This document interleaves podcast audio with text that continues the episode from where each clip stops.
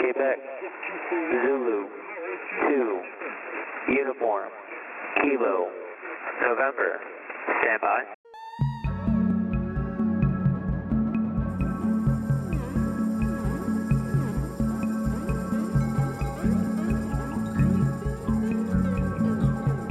This is Wargame Space calling.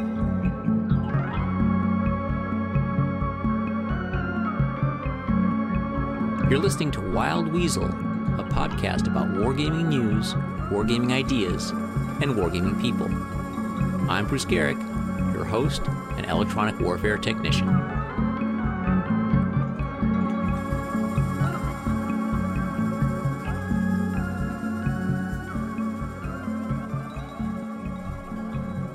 Hello. Welcome to Wild Weasel number 18.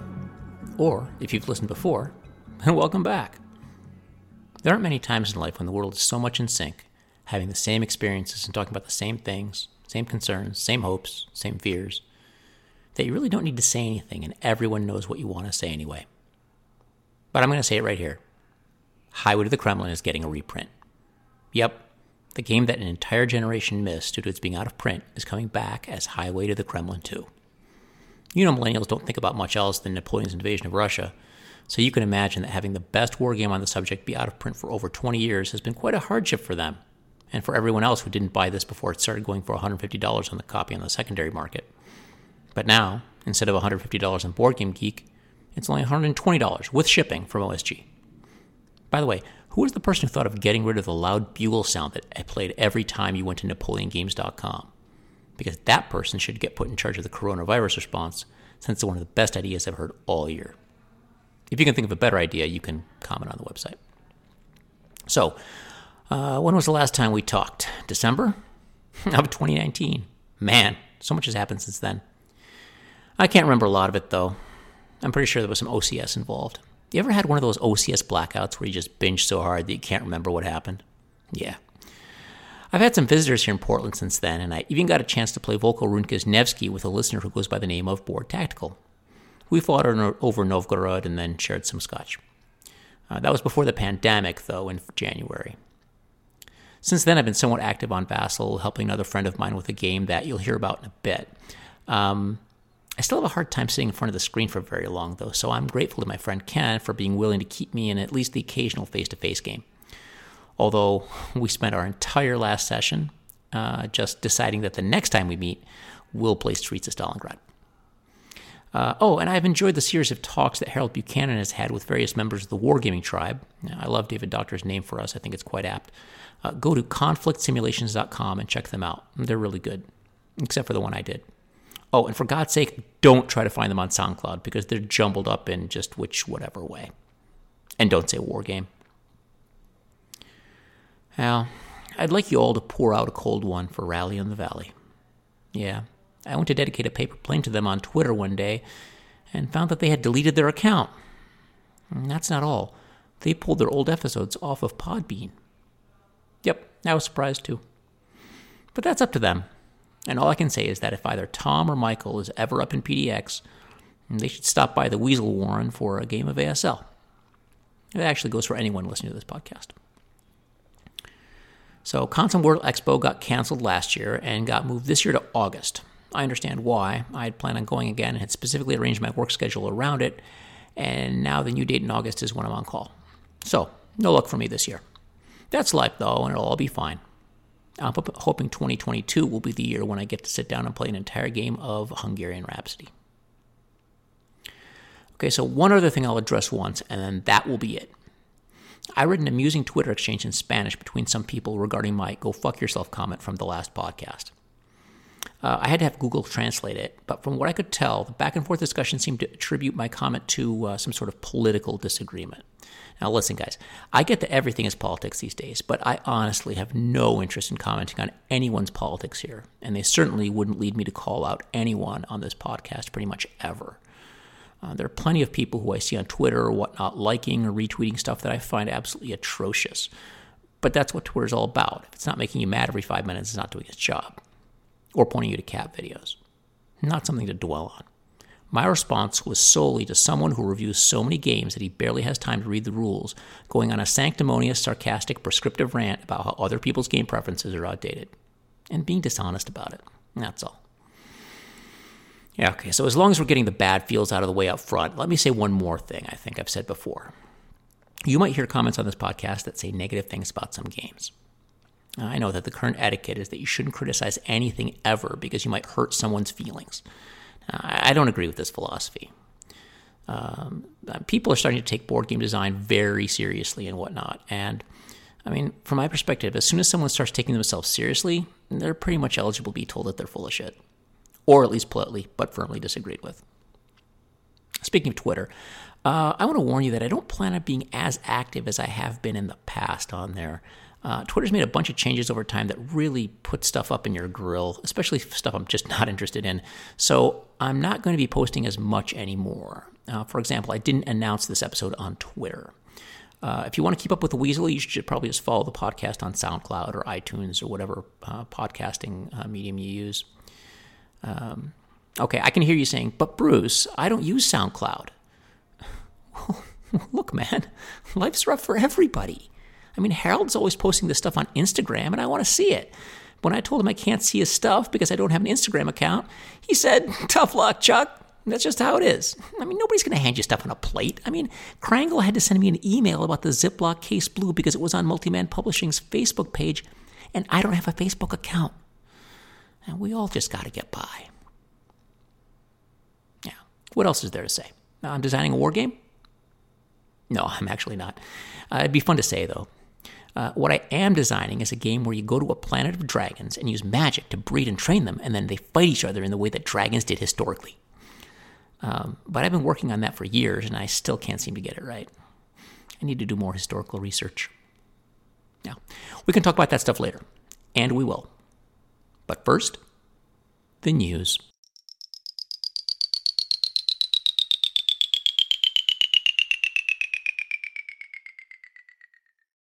Before I start on the news this time, I want to let you know that this section is going to be changing a bit. Uh, when I started the podcast five years ago, holy cow, five years ago. Yeah, okay. Five years ago, yeah, it's true. Uh, there really wasn't a place to go for wargaming news on a regular basis. Um, five years later, though, that's all changed. Uh, wargaming Twitter in particular uh, has come such a long way that I think the news environment has fundamentally changed for the better, really. Um, if you follow certain Twitter accounts, such as, I don't know, just Moe's Game Table or uh, the Player's Aid, or, or, as I prefer it, the player said, and uh, previously Rally in the Valley for your role playing and Hello Kitty news, uh, you can stay up on almost everything going on in the hobby. I mean, there's unboxings, reboxings, shadowboxings, whatever you want. Uh, you can see what a game's components are and rules are like before it's uh, even been designed or thought of, pretty much. Um, yeah, YouTube channels like Aardwolf and Blue Gremlin do excellent playthroughs. There's Stuka Joe. Uh, there's always Kev at the big board with his uh, blunt evaluations of nothing at all to do with Heroes. Um, even the publishers are getting better at promoting themselves, with the, the unfortunate exception yeah, of Legion War Games. Oh God, Randy, uh, you gotta let my people know. Yeah. And in the end, what I'm saying is that I don't think there's any reason for me to be going exhaustively through all the new things I can find each time, uh, especially since I'm not able to do these every two weeks or month uh, as I previously hoped. Now, I still want a new section though, so here's what I will do. Uh, each episode, I will choose three to five to seven to however many things that I want to point out, whether they be Kickstarters, pre-orders, uh, Rumble, you know, the the grapevine, rumblings about new releases, or even games that have been recently released that I'm just flat out interested in. Uh, in other words, it'll be more of a curated section rather than an attempt to cover everything in wargaming, uh, which, by the way, which I was never even close to doing in the past anyway. So this will be uh, a switch, or really continuity. Yeah, okay. So let's start with a game that came out about the beginning of the year, uh, except that year was 2020, I think. Uh, it was called Jaws of Victory Battle of the Korsun Cherkasy Pocket, January slash February 1944. Yeah, it's pretty long. Um, it was designed by Milt Janowski and published by New England Simulations out of Nashua, New Hampshire, uh, who've got a handful of releases to their credit, uh, the best known of which is uh, probably Killing Ground, which is their Falaise Pocket game from 2002. Uh, I guess they like pockets. Um, Jaws of Victory is one of those really old school games that reminds me a lot of Comrade Jack Radey and his People's War Game style of Eastern Front minutia purveyance. Yeah, I mean, you get everything heavy tanks, uh, differing anti tank factors and effects, a bunch of independent brigades and battalions and whatnot, all with special abilities or, you know, this thing does that thing or add plus one to whatever. Yeah, yeah, yeah. Um, the physical presentation is very nice with a sort of, uh, I don't know, it's like an old operational studies group feel from about maybe, I don't know, the time of Panzerkrieg, except with more modern printing methods. Uh, you know, they have the scenario cards and little situation things. It's, I mean, it's really nice. Um, so uh, I played it a bit on Vassal and liked how it worked, although I don't have the time or energy right now to play the campaign game. And uh, the campaign game is the only thing that really matters, right? Yeah. Okay, uh, okay so let's see. Uh, there's a series I've just become acquainted with called Death Ride. That's how it's pronounced. Death Ride um, like that. Uh, it's published by Grognard Simulations, uh, which is another name for Chris Fasulo Jr. Uh, Chris did a nice interview with Harold on Games in which he discussed his concept of making a game so big uh, that it was essentially unplayable except in buildings with dedicated game rooms and special equipment such as tile mounted magnets. Uh, this would in turn maximize sales. Uh, so Chris's theory is proven to work in practice by the fact that I bought three of them. Um, Chris has Death Ride games from I don't know D-Day to North Africa, but the ones I'm specifically interested in are called Death Ride Kursk. Yeah, that's right. You can play Kursk at the platoon slash company level. Oh wait, not all of Kursk, just the southern pincer. Okay, let's not go crazy, right? Uh, no plans to play yet. I mean, they're sitting there, but uh, I got a clip about 1,200 counters, and that's just from the first game. Okay, yeah. So you can find more about that at grognardsims.com. Uh, okay, what else? Oh, yeah, a game you're going to hear more about on this podcast. Uh, that's Brotherhood and Unity, a game about the war in Bosnia and Herzegovina from 1992 to 1995. Now, it was designed by Tomislav Čizmić, and it was published by Compass Games last summer. Um, it's really it's best as a three-player game with separate players for the Serbs, the Bosniaks, and the Croats. Although in a pinch, you can play two-player with one person playing as both the Croats and the Bosniaks. I got a chance to play a three-player game face-to-face last summer. That's just just this past summer with my friends Ken and Scott. I can attest to the fact that it does a fantastic job of making sense of a campaign, at least from a military standpoint. That uh, I always found confusing when it was in the news as a contemporary, you know, news event. But uh, that is published by Compass Games, and I will have more to say about that later on, so stay tuned. Uh, so, now another game you might hear more about around here, uh, possibly as soon as the segment right after this, uh, is A Hot Dry Season. Uh, that's a game about Operation Attleboro in the area of Vietnam known as War Zone C in 1966.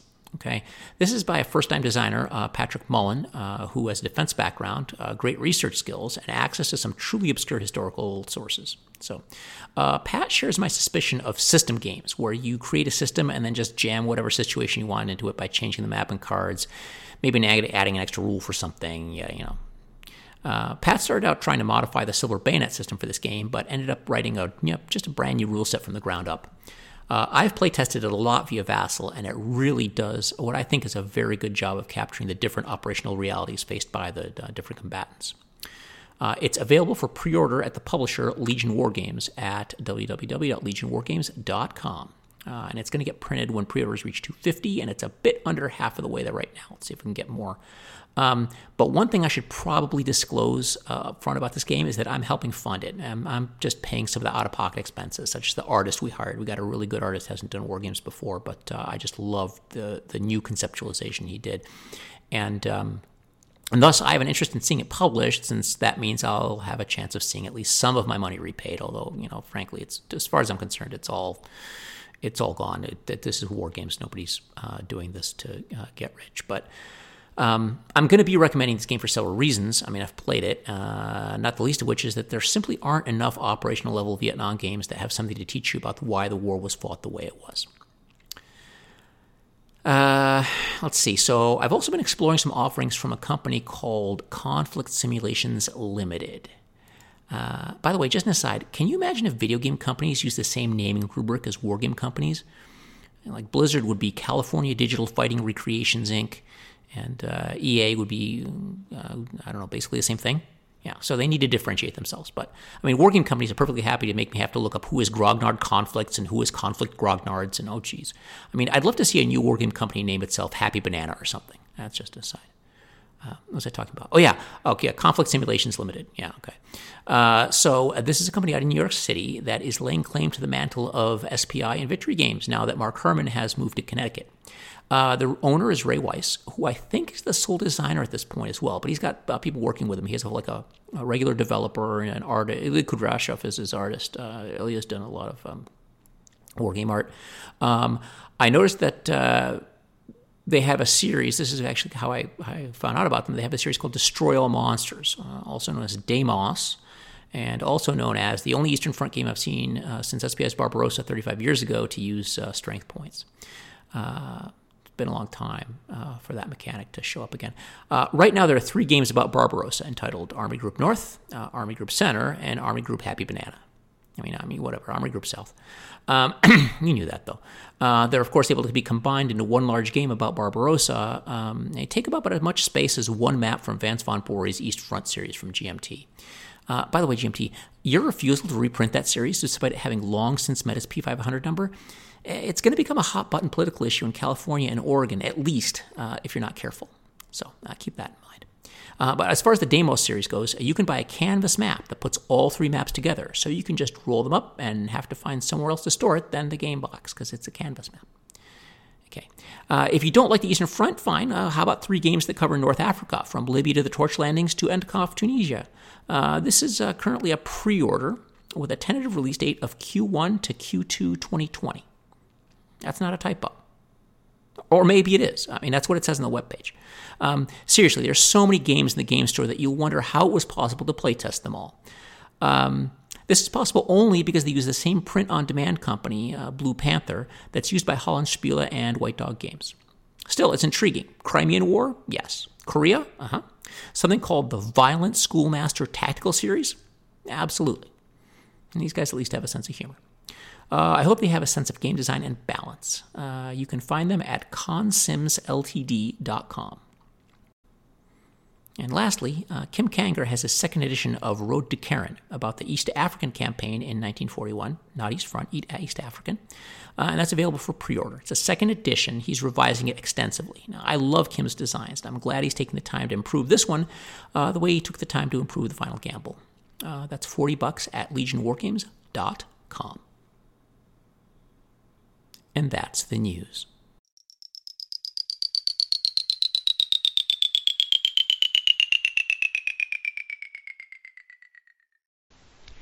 So, today on Wild Weasel, we have as our special guest Pat Mullen, a longtime Grognard and uh, brand new game designer. Pat, welcome to the show. Well, Bruce, thanks for having me. So, Pat, I'm not going to pretend that I've never talked to you before because we've talked many times. And as a matter of fact, uh, I have been working with you on a game that you are trying to get published, and it looks like it's going to get to that point. Um, but it's your game, so you tell me about it. It's a it's about uh, I think you were you were saying it's going to be this. It's going to be combined D-Day and, and Battle of the Bulge, or is it Eastern Front World War II? Um. Well, those are the only choices in wargaming, right? right. Yeah. So you got to okay. pick one of those three. Otherwise, I think that you're you're disqualified. But well, what did you I come could, up with? Well, well, we could do the American Civil War too. Ah, that's true. Yeah, yeah. Harold Buchanan would be would uh, be excited about that. Um. So I am doing a um, operational echelon war game, pretty mm-hmm. groggy. Groggy. Groggy, dealing with um, Operation Attleboro and Warzone C. 19. the hell is that? In, that occurred in 1966. In fact, the title yeah. is called A Hot Dry Season. Okay. Operation Attleboro and Warzone C. Okay, so it's a hot, it's hot and it's dry, and it's in Attleboro. Attleboro, Massachusetts. Well, it, well, that's the origin of the operation name, yeah. actually. Mm-hmm. Yeah, um, most of the troops um, that were initially involved in the operation, from the U.S. standpoint, were um, well, really the unit was formed up at Fort Devens, Massachusetts, which was near Attleboro, Massachusetts. Mm-hmm. So when they when Operation Attleboro started in September 1966, about like three months mm-hmm. after the uh, 196 Light Infantry Brigade Separate arrived in country, they an operation that was basically looking for NLF cache sites in Warzone C. And so they called it Operation Attleboro because it was like, hey, let's name it after the hometown. Yeah, yeah. you know, where, where everybody came from. Well, it's um, uh, it's unfortunate that they, there were no New England, New England Patriots at that time for them to root for. So you you, could, you can't put any New England Patriots like uh, 1966 memorabilia in the game. But uh, so, well, they were the so, they were actually the Boston Patriots. They're pretty good. Were they pretty good? T- yeah, yeah. American Football League, man. Oh, the, yeah, oh, the. AFL. Yeah, they were in the AFL. Right. They didn't. Yeah, they didn't get. Yeah, yeah. That's right. That's right. Okay, Boston Patriots. Yeah, the they, they, the, the the merger was in '70, so yeah, they could have been the Boston Patriots. Everyone is an Alliance fan like you. That we don't have a history of sadness. I know. you well, let's not get into that. Uh, so, so here's the question. Um, so, what the hell is Warzone C? Warzone C, um, referred to by um, the N- the NLF, National Liberation Front, you know, um, the the communists, the Politburo, the, the Viet right. Cong, right, referred to it as uh, Military Region Four. Um, but Warzone C itself was a was a um, MACV term for this area that's eh, about 70 miles north of Saigon Mhm. um, uh, that on the Cambodian border there. It, it really consists of the provinces of uh, Tay Ninh hmm and um, a large portion of Binh Duong province, uh, which is just to the east of Tay Ninh. Okay. And this was uh, so, so that area sits astride the Cambodian border, hmm and uh, if you go 20 miles further north into Cambodia, Hmm. roughly, Mhm. you approach um, a couple of um, main sa- sanctuary base areas for the Ho Chi Minh Trail. hmm So Warzone C was the in Vietnam. I always refer to it as like a industrial sized covert logistics hub hmm um, that could support corps level operations for the NLF. Mhm. You know, both in three corps tactical zone hmm uh, and in the Saigon area. It was, you know, it was supporting. That was the the the place that either a supplies were lagered up, hmm you know, and then dispersed from that point to smaller caches, you know, you know, in, in other locations. And the main route, um, which is along the Saigon River, which starts in Cambodia and really flows through this area, Mhm. a, a main entry point in this area for both military formations as well as replacements coming in from Cambodia. Okay. And so the U.S. then decided that this was a, the main operation center, and they needed to go do something about it. Yeah, they. You know, the funny thing is, they felt they need to go do something about it, but I, I they, they kind of didn't go about doing something about it in the best way. I, I mean, what really drove the operation Operation Attleboro occurring, and that, that's a good way to describe it as occurring, Occurred, not being okay, planned. Yeah, yeah, yeah. That- that- well, there- I'm getting that for a reason. Is it, it, really by and large, it was it was a, uh, an, an engagement um, battle Okay. um, that occurred uh, between um, NLF and U.S. forces that, that really weren't looking for a conflict as large as it later became. Mhm. Okay, so what drove MACV um, along the road that led to Operation Attleboro hmm was really that they were trying uh, one of, one of the prime priorities after U.S. forces arrived in '65 was to put an end to attacks and um, road security issues and ambushes and even direct fire and missile attacks in Saigon and on the Saigon area. Like Right. like you know rule number one in a counterinsurgency or you know unconventional war. A lot of people call Vietnam in, in, in the new lingo more of a hybrid war. Mhm. You know, yes, you have local guerrillas, Right. but you also have like large standing units that are there to protect the guerrilla, Mhm. you know, the, the popular effort. sure. Goal number one Mhm. was to secure the Saigon area, Mhm. And, to do that, they needed to clear out these local support areas like Okay. uh, the Hobo Woods. Hobo Uh, Woods. yes, That's yes, what it's just- called. Yes, and a- another area called the uh, Cu Chi tunnels. You know, everybody's heard of tunnel rats, that Yeah, sort yeah, of yeah, thing. yeah. That we've heard. in an a- in an area the, the area was roughly called the Iron Triangle and it Okay. was like about 20 miles northwest of Saigon and Mhm. that was a main support area for a lot of these operations but Okay. all those ops and other ops that the Mhm. NLF were conducting were all really supplied coming in through this war zone C Okay. so after U.S. forces arrived, they conduct a few clearing operations, trying to clear the Iron Triangle, Mhm. and, and, and the, none of these efforts had any, any persistent effects. Okay. Y- You, know, Uh, they clear units that they wouldn't find um, large groups of personnel, large uh, large large amounts of supplies. They would find some. They would destroy some things, and then uh, the NLF would come back. Okay, so this was a, this was an operation to, to try to to come in force and, and stay there. No. No. So th- no, no. So this MACV came to the realization while they were doing these clearing ops, say late 65, early 66, you know, around Saigon, they then launched a couple of operations into War Zone C, this 70 miles north of Saigon, and another area I won't get into called War Zone D, which is to the much further to the northwest of Saigon. Okay, was there War Zone A and B? I got to ask.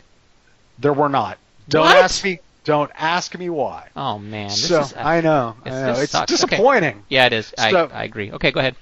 So in early 66, they sent um, elements of the 1st Infantry Division basically up main highways, trying to engage VC main forces, disrupt their operations, and uh, disrupt uh, the, the, these logistics and supply efforts. Okay. And, you know, it you start to see the weakness of the search and destroy concept when applied to Really? Getting- How so? Explain that part. well, the enemy can avoid contact. So what the what the VC did at these times was, uh, you know, we're talking when I say VC, I mean main force VC. In the game, I call them PLAF. You, Okay. you know, we're not talking about about you know guerrillas by night, farmers by day. We're Right. talking about organized military units. They would right, they'd fall back into the terrain. They would harass. They would ambush. They would they would uh, you know incur some casualties. They would they would refit and then they would come back. They had done this many many times. What they uh, previously to the Arvin when when the when the you know this phase of the long conflict in Arvin being the South started. Vietnamese. Just just so for people, Arvin is the uh, South Vietnamese Right. Um, army. uh, army of the Republic of Vietnam. Okay. Correct. Sorry. correct. Go ahead.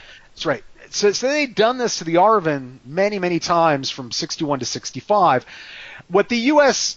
in those operations that predate Attleboro, Mhm. What the U.S. didn't fall for and, and proved more tactically proficient in than did the Arvin was in not falling for uh, basically feint tactics that would allow units to be isolated and destroyed. Okay. They, they, they were aware of those, you know, you know, so, so they, they, they would fight these main engagements. Casualties were inflicted on both sides, but then they would leave, you know, and then the, the operation. So MACV decided that they couldn't disrupt these supply, these supply areas through essentially going into the areas when when when Viet Cong, when main force formations were were contacted, Mhm. destroying them and then pulling out. What they needed was more persistent presences. Okay. Now, that's a problem when you're nation building. The Arvin at this time could not provide a persistent presence in war zones. Why not? Ominously, dun dun dun, a year before, in fall of 65, they had tried to with the 5th Division. Uh-huh. Arvin 5th Division, whole division of Arvin. Yeah. And they were rendered combat ineffective by the VC main force units. Okay. So uh, this was a problem. This was a problem since the, since the conflict started. This is kind of the, the Rubik's cube of how do I deal with these supply areas and how do I deal with the main force when my goal is to provide you know security for my capital, et cetera. So what MACV decided to do was send, as I alluded to earlier in our convo, this 196 Light Infantry Brigade to Tay Ninh Province, Mhm. station them there permanently. Okay. Now they were green. They were brand new. Just got to Vietnam in June of 1965, Mhm. and they were in a new light infantry brigade concept that had never been field tested. Okay. Well, what does that mean? What does that mean? A light new light infantry brigade concept. That is a real, real interesting question. Um, the idea was to have an independent infantry brigade that could operate on its own, you know, not as part of a division with divisional support. Mhm. So, and the idea was to have light infantry. So, the way the battalions were disposed, what what, what they call them in the army, their MTO, modified table of equipment, Yeah. was which is really how how do I organize my battalions? Is th- their battalions um, had more companies. So instead of your classic at this time U.S. infantry battalion having a headquarters and headquarters company Okay. and three subordinate infantry battalions, the idea was to have a headquarters and headquarter a headquarters element that that didn't really have any power concentrated into Mhm. it, and then four companies. Okay, Okay. equal so you could cover more terrain, light infantry. So we're, we're talking, uh, you know, less reliance on um, 4.2 mortars, which frequently got left behind later in Vietnam. Okay. Um, le- uh, less reliance on heavy weapons, but able to be moved about um, uh, the area of operations more more um, rapidly by helicopter. Okay. And so that was the idea. So they sent a brigade there hmm and they started looking for cache sites and they had some success and there was some in- intelligence uncovered that led to hey you know we may just be at the tip of the iceberg about what we think is here Mm, okay. now while this is happening um, the dry season part of the title hmm is uh, the uh, COSVIN, the Central Office for um, uh, South Vietnam. It's that's South Vietnam, that's the uh, that's that's uh, the commie uh, the commie high command. Yes, yes. The, the the VC High Command made the decision that they wanted to send uh, a VC division hmm reinforced by an NVA regiment, hmm and they wanted to send it into War Zone C, Mhm. and they wanted to overrun a lot of new special forces infrastructure that had been sent up, set up. The, the number of camps in the area had grown from two to four, and were causing some uh, some issues with infiltration in and out of the province. And they wanted to isolate and destroy some of these Americans, just Okay. like they had the just as they had the ARVN a year before and before before then. Right. And so uh, they're moving into the province, and uh, their their their presence isn't really fully uncovered or aware of by MACV. Mhm. You know, while they're moving in, Okay. right around the time when uh, the 196th Brigade um, expands Operation Attleboro and says, "Hey, let's move a little further northward in this province, Mhm. and we want to uncover. Uh, we, we've got some intelligence about some serious cache sites, and we might even have some VC there that, that we can search and destroy." hmm and that's how the campaign began. And it, it, it, it um, both sides really bit off more than they can chew. Okay. I mean, you have a situation where the U.S. underestimated NLF capabilities. The NLF underestimated not so much U.S. firepower, although there's still a little bit of that going on, but the ability of the U.S. to do what it eventually did when it when this contact got hot hmm and reinforced the entire area with all but one battalion of the 1st Infantry Division within a five day period. hmm Some of those troops, after being operationally, you know, near strategically moved into the area, hmm um, actually seeing the field like less than 24 hours after hitting the ground. But uh, the PLAF weren't, weren't used to that type of operational mobility, Right. you know, and the ability to react. The So- couldn't do anything like that. Right, right, and and uh, so so uh, that's really the story of Operation Attleboro. Okay. Um, and yeah, so the, the game is it's a you know covers 30 days. It's a Mhm. day turns, company scale, mile per hex. yeah. So this is so this is uh, date. So day turns. How many days is that going to end up being? Well, the 25 from uh, November 1st to November 25th, but there's uh, an in-game option that um, the NLF player might not be aware of, where the operation could go on an extra five days. Oh. So, uh, well, that, and mean, the NLF might not be aware of it. Or Well, like they just forgot to read the rule book or something. exactly.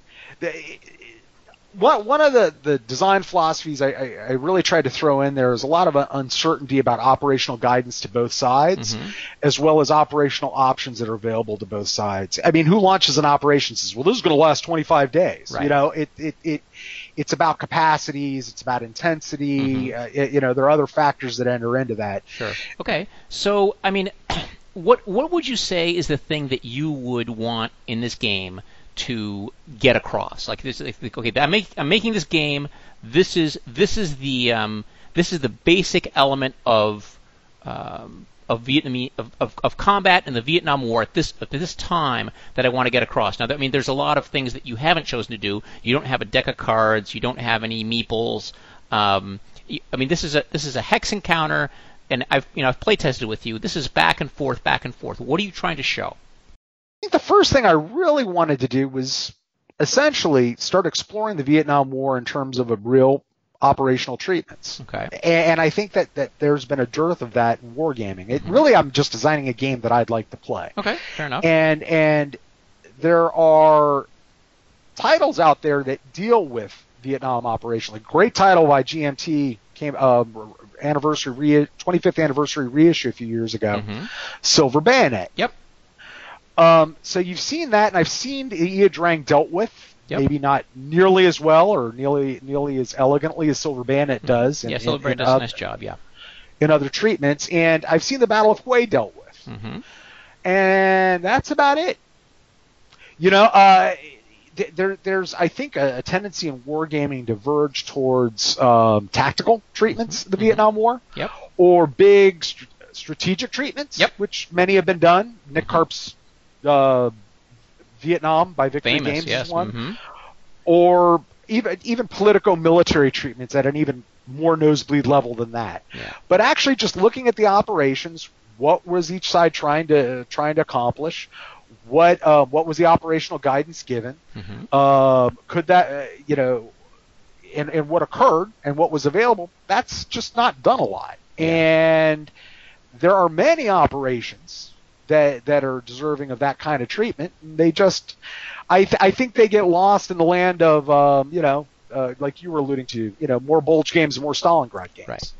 Well, I think part of it also is that the, I mean, it really shows you how much credit you have to give to Nick Karp because he got a whole bunch of, I mean, the research for these games is incredibly difficult to do. And I think as you have found, um, you have to really dig deep into, I hate this term, but get into the weeds.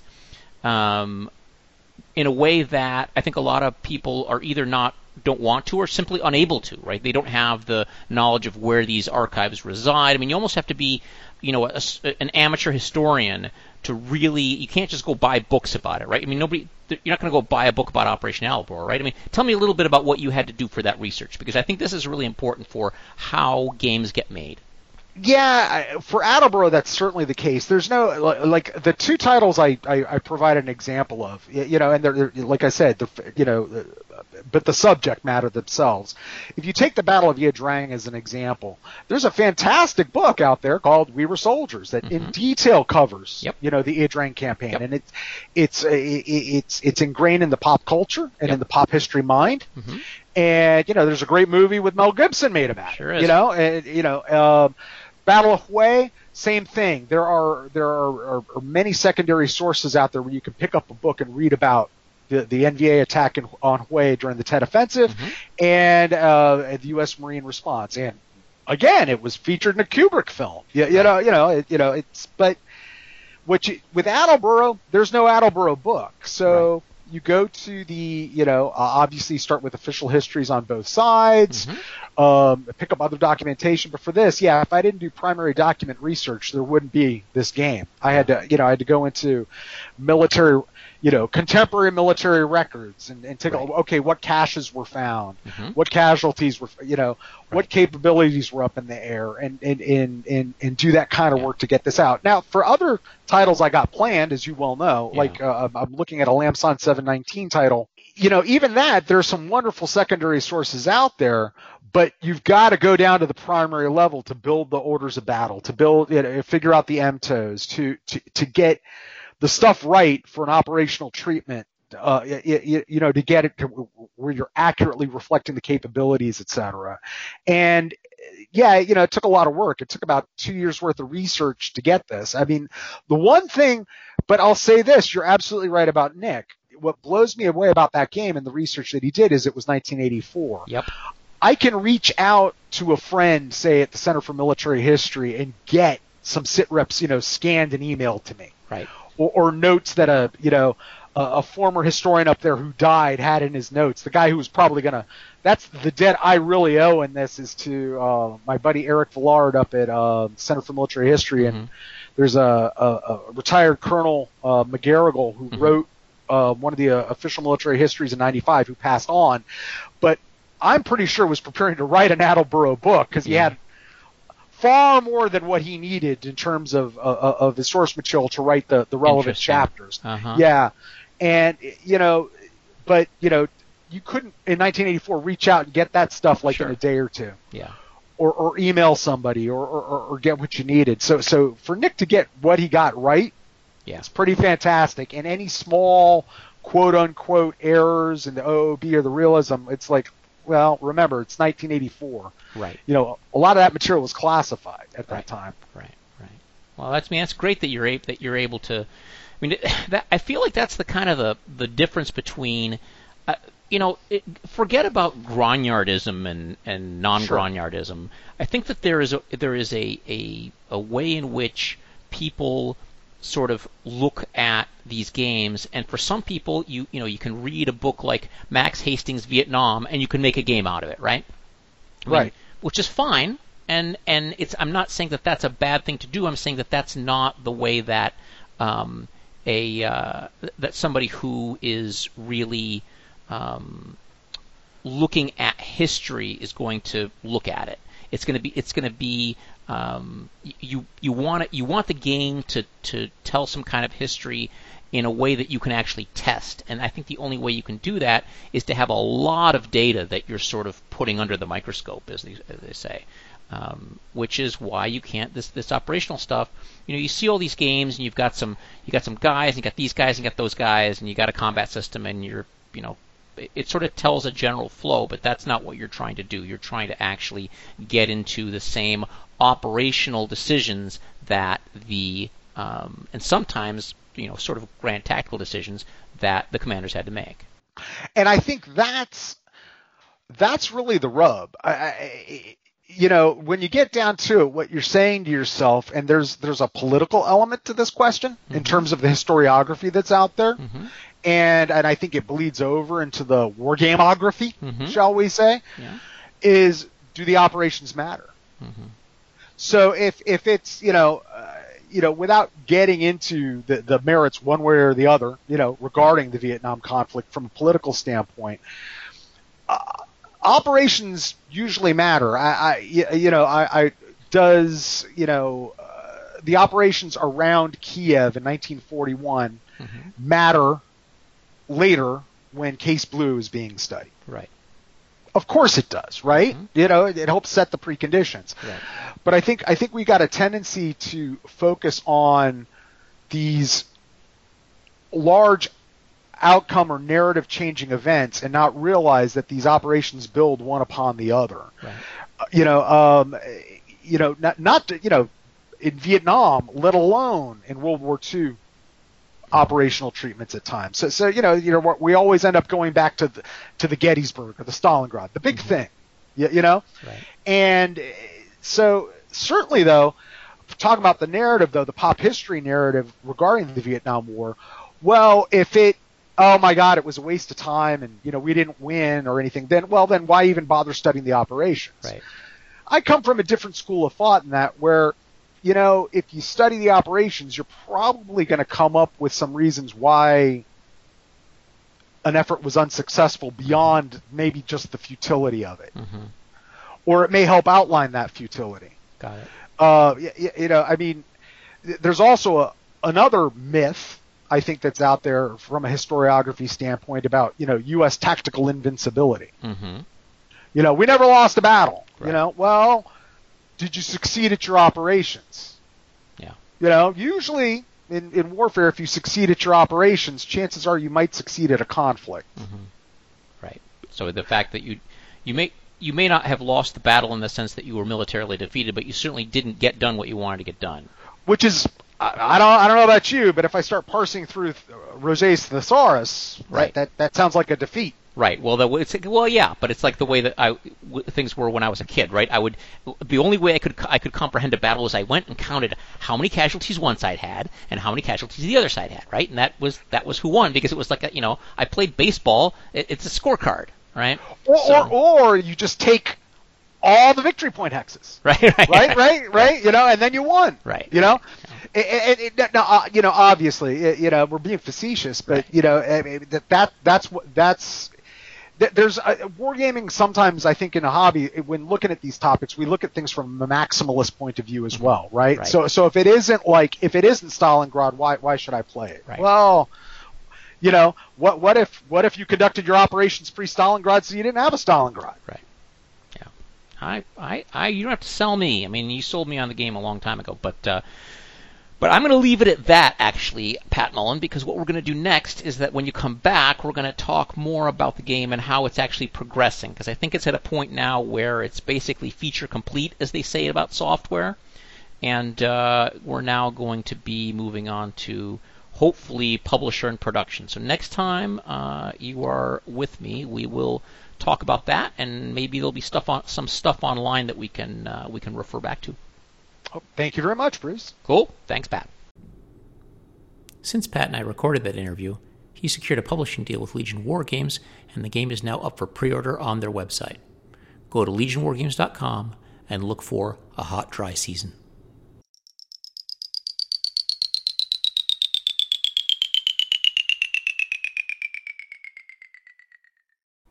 I said that I'd be getting back to Brotherhood and Unity, because the game does some things I really appreciate in my wargaming, which is to teach me stuff.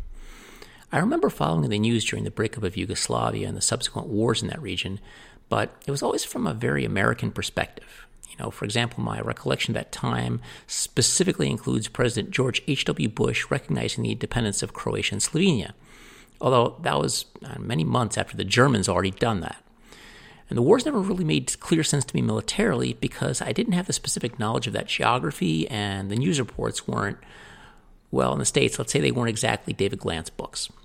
Um, I did find an incredible BBC documentary, uh, which was released in the US by the Discovery Channel, entitled Yugoslavia Death of a Nation, which has some of the most incredible footage I've ever seen of any historical event.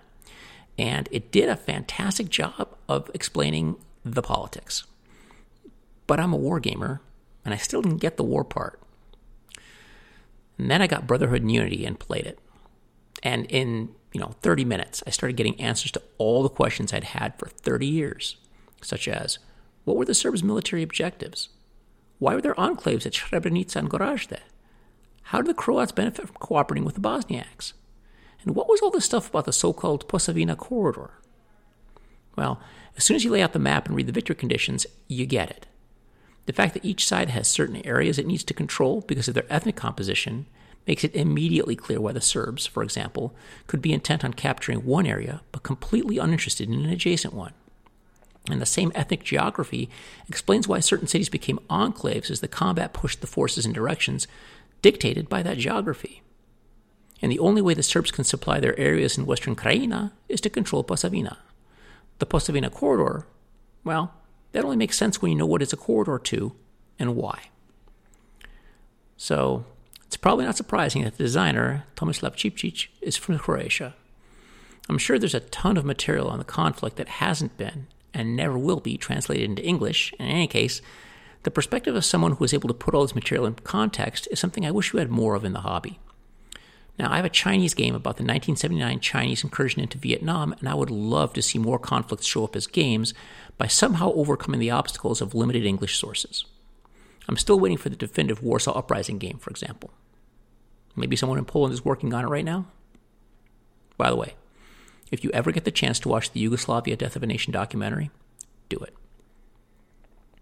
Now, speaking of videos, I've been working on a video series about the Eastern Front for some time now, but that so called work mainly consists of me playing more and more games about the Eastern Front and taking notes. I have a general outline for the way the first episode will run, but I'm hitting a wall in that I think I need better graphic presentation of certain things, uh, at least better than I'm able to do right now. I, I saw this amazing animated Eastern Front uh, video that someone did, and it really opened my eyes to how powerful dynamic map style presentation can be if you do it right. Now, I've been working on this with a program called After Effects, but the results are hopelessly amateurish for me at this point. Uh, if anyone out there has some expertise with this kind of stuff and wants to give me some advice, drop me a line. And I have a link to the video in the show notes. You should watch it. And that's it for this time. Next time, maybe I'll have more progress on my Dragon game. And you'll probably all have finished pre ordering the GMT reprint of Victory Games Vietnam 1965 75 by Ned Karp and I will probably have started playing Streets of Stalingrad. That'll be an interesting one. Oh, and check out my interview with Lou Coatney at Three Moves Ahead. I'll have one with Dana Lombardi up soon, plus Panzerblitz. Until then, thanks for listening. And we'll see you next time for more wargaming news, people, and views. This has been Wild Weasel number 18.